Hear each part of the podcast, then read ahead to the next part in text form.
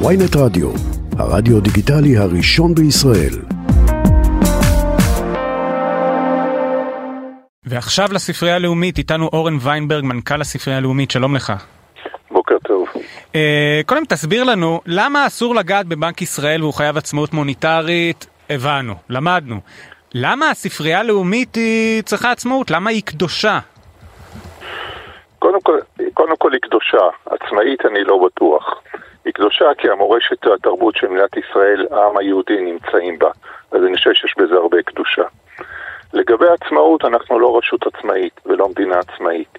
בספרייה, במסגרת חוק הספרייה הלאומית מ-2007, נקבעו מנגנונים שמטרתם אה, לייצר אה, שיטה מאוד מאוד איכותית למוסד, במוסדות ישראלים ולמנוע השפעה פוליטית או הטיה פוליטית.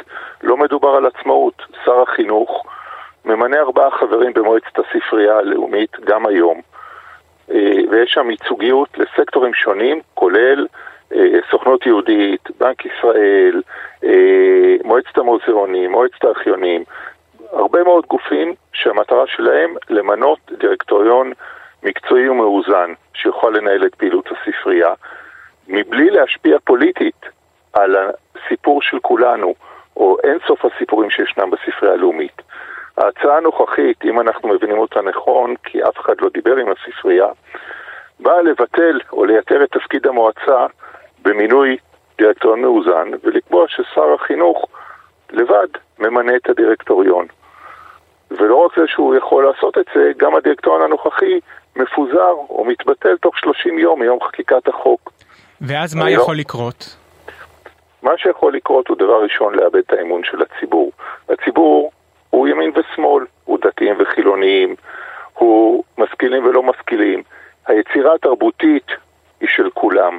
ברגע שתהליך הניהול של הספרייה מתבצע או מתקיים עם השפעות פוליטיות, אני יכול לחשוש רק ממצב שיש בו שר שהוא מהצד השמאלי של המפה, והוא חושב שלא צריכים כל כך הרבה כתבים של רבנים בספרייה הלאומית, או מהצד הימיני, שיחשוב שהתנועה הקיבוצית לא צריכה לקבל ביטוי בסיפור של מדינת ישראל. אבל מה, סליחה שאני מתעכב על זה, אבל כן. הרי כל אחד שמוציא ספר, לפחות uh, לפי מה שמספרים, צריך לשלוח הרי לספרייה הלאומית uh, עותק, נכון?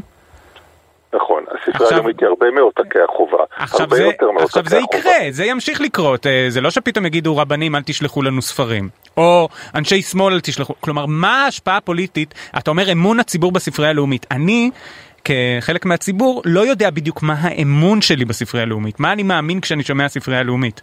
אז שנייה, אני אענה קודם כל לשאלה הראשונה, הספרייה הלאומית היא הרבה מעבר להפקדת החובה, מופקדים מרצונם הטוב של יוצרים מאות רבות של ארכיונים שמבטאים את היצירה התרבותית. זה יכול להיות אורי צבי גרינברג, זה יכול להיות דוד גרוסמן. אלו הם אנשים שחושבים שהספרייה הלאומית היא המקום המתאים ביותר לשמר את המורשת התרבותית שלהם לדור הנוכחי ולדורות הבאים. לאפשר גישה לאוספים האלו ללא הגבלה שנובעת מאמונה מאוד דעה אה, כזו או אחרת. זה רק חלק מהאוצרות הגדולים שמופקדים בספרייה מכתב היד של הרמב"ם, אה, כתרי דמשק, אה, אגדת רוטשילד, תורמים שתורמים אה, אוצרות מהארץ ומהעולם. אלו עושים את זה רק מכיוון שהספרייה הלאומית הוא מקום קסום במובן כן. הזה שהוא פלטפורמה ניטרלית.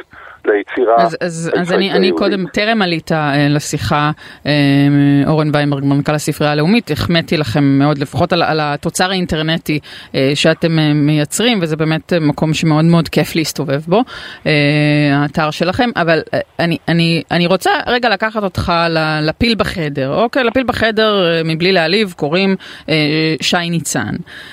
ויש טענה שבעצם כל הסיבוב הזה נועד לשמש איזושהי... איזושהי נקמה, אולי אישית, אולי, אה, אולי באמצעות אה, שליח אה, של נתניהו באותו שי ניצן, לשעבר פרקליט המדינה.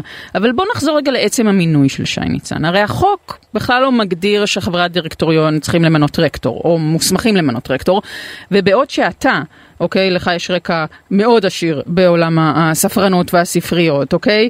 ו- ו- ויש לכם גם מנהל אקדמי, הפרופסור אה, ריינר, שגם הוא אה, פרופסור להיסטוריה של עם ישראל, וגם לו יש רקע עשיר. נשאלת השאלה, מדוע שי ניצן קשור בכלל לספרייה הלאומית, ומדוע בכלל הספרייה הלאומית צריכה רקטור? אה, אני נשאל את זה כמובן כל הזמן.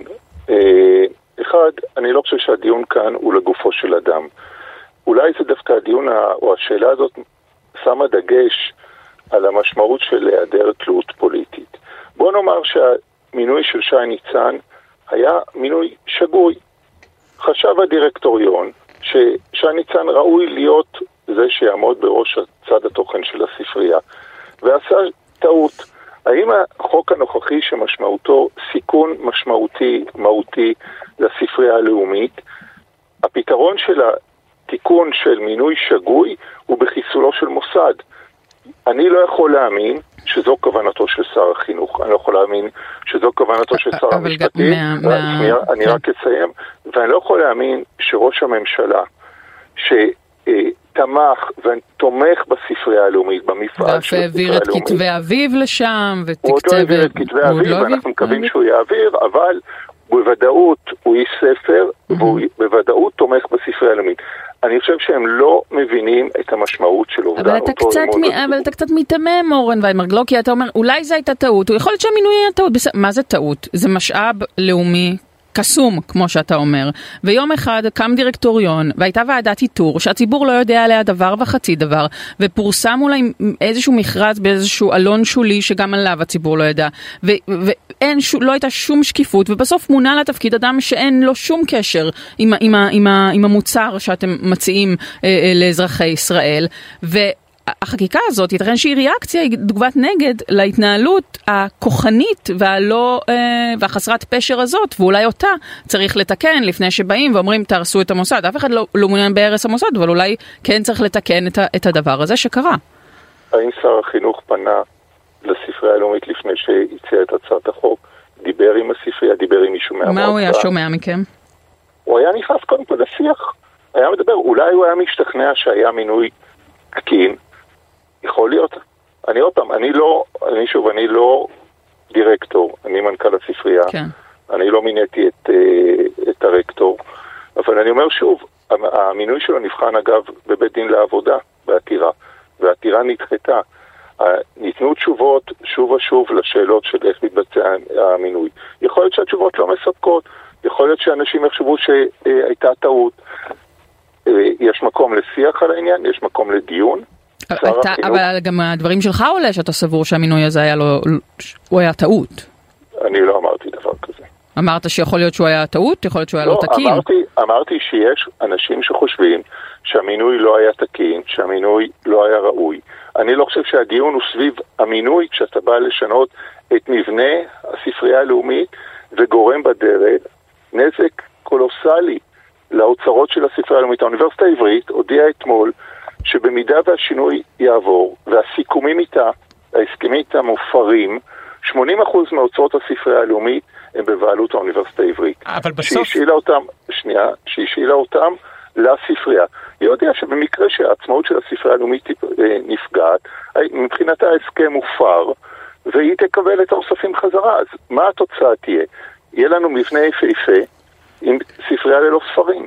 אז אולי, אז אולי שי ניצן צריך ליפול על חרבו ולהגיד, אני מבין שאני לא, לא, לא בסיטואציה, אני לא קשור לאירוע הזה, אין לי שום, אה, אני לא אושיית תרבות, אני לא איש ספר, אין לי שום אה, ידע מקדים, ואני כן אדם צבוע פוליטית, מה לעשות, אה, באשמתו, שלא באשמתו, ואולי אני לא צריך להיות פה, כי, כי בעצם נוכחותי אני גורם לאי אמון ציבורי כלפי המוסד הזה, שהוא מוסד מאוד מאוד חשוב, וצריך לשמר אותו. אני חושב ששוב, הדיון כרגע, בנקודת הזמן הזו, היא האם עוצרים את מה שנעשה ומונעים המשך הנזק. אני מקבל פניות כל הזמן מתורמי אוספים שאומרים, אם השינוי הזה קורה, אני מושך את האוסף. כרגע אני חושב שעל ממשלת ישראל להבין את הנזק שהוא נזק לדורות, הוא לא יהיה נזק הפיך. עם זה קשה להתווכח, אבל בסוף נשאלת השאלה... אם עם הספר, אם עם הספר, כן, יישאר בלי ספרייה לאומית, אני חושב שזה תעודת אבל עניות. עם הספר בחר את נבחריו. למה עם הספר לא יכול להשפיע על הספרייה הלאומית באמצעות נציגים שיבחרו נציגיו? כלומר שבסוף תהיה השפעה של תפיסת העולם של עם הספר על הספרייה הלאומית. למה לא? למה צריך לנתק מהדרג, שאתה קורא לו הדרג הפוליטי, אבל שוב, אלה נבחרי הציבור. שוב, לדרג הנבחר, לשר החינוך, יש ארבעה נציגים במועצה. אתה יודע שעד היום אין לו נציגים? כי לא נבחרו כאלו? אוקיי, זאת טענה טובה. כלומר, אתה אומר שהוועידים, הנציגים שהוא היה צריך להביא, הוא לא בחר בהם עדיין? לא רק הוא, גם הקודמו לא מינה ארבעה נציגים למועצת הספרייה הלאומית. אוקיי. באמת שזה מעניין. אה, אה, אבל אני, אני אבל בכל זאת רוצה לשאול, יש לך אה, טענה והיא, ברורה ובטח מוצדקת אה, ב, ב, מהצד שלך ואני גם, אני חייבת לומר, גם כ, כ, כאזרחית אה, פשוטה שאינה מעורבת בדבר, אני מאוד רוצה ש, שהספרייה הלאומית אה, ת, תהיה ו, ותפרח.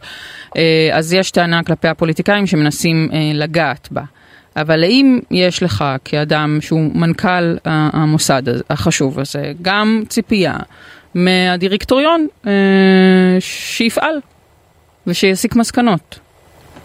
אני עובד תחת הדירקטוריון, לא מעליו, ואני מקבל את ההנחיות המקצועיות שלי מהדירקטוריון, ואני רואה במשך שנים, אגב, אני כבר כמה שנים בספרייה, דירקטוריון שפועל בצורה מחויבת, מקצועית ועניינית בהחלטות שלו, ודן לעומקם של דברים.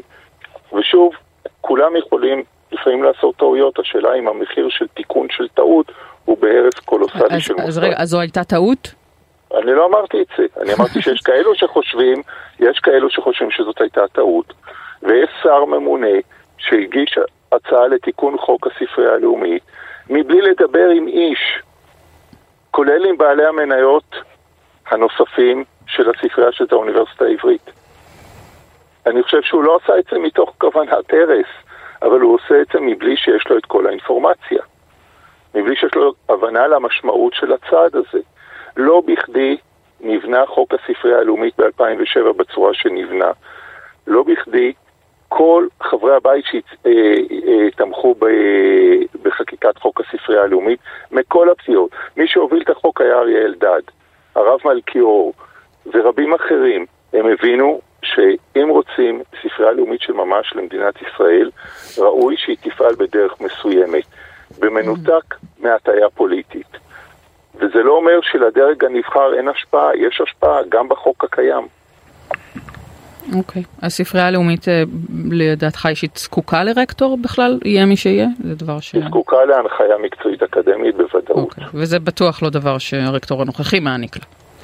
כי הוא אינו מהתחום, מהשדה הזה בכלל.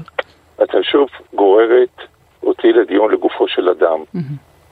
ואני לא מתכוון להיכנס לדיון הזה, מכיוון שאני חושב שהדיון צריך להיות כרגע לגופו של מוסד וארגון, שבא, שהוא בסופו של דבר הסיפור של כולנו.